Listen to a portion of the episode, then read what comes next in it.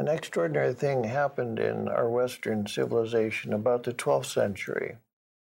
A huge, big change took place in the collective unconscious of mankind. That, that, that is the underpinnings uh, of man.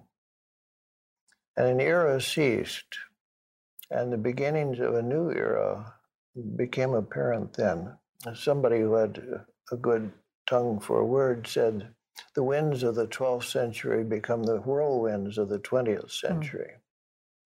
So it's very interesting to go back to the myths of the 12th century and one is rewarded by an extraordinarily clear and lucid portrayal of what was begun then.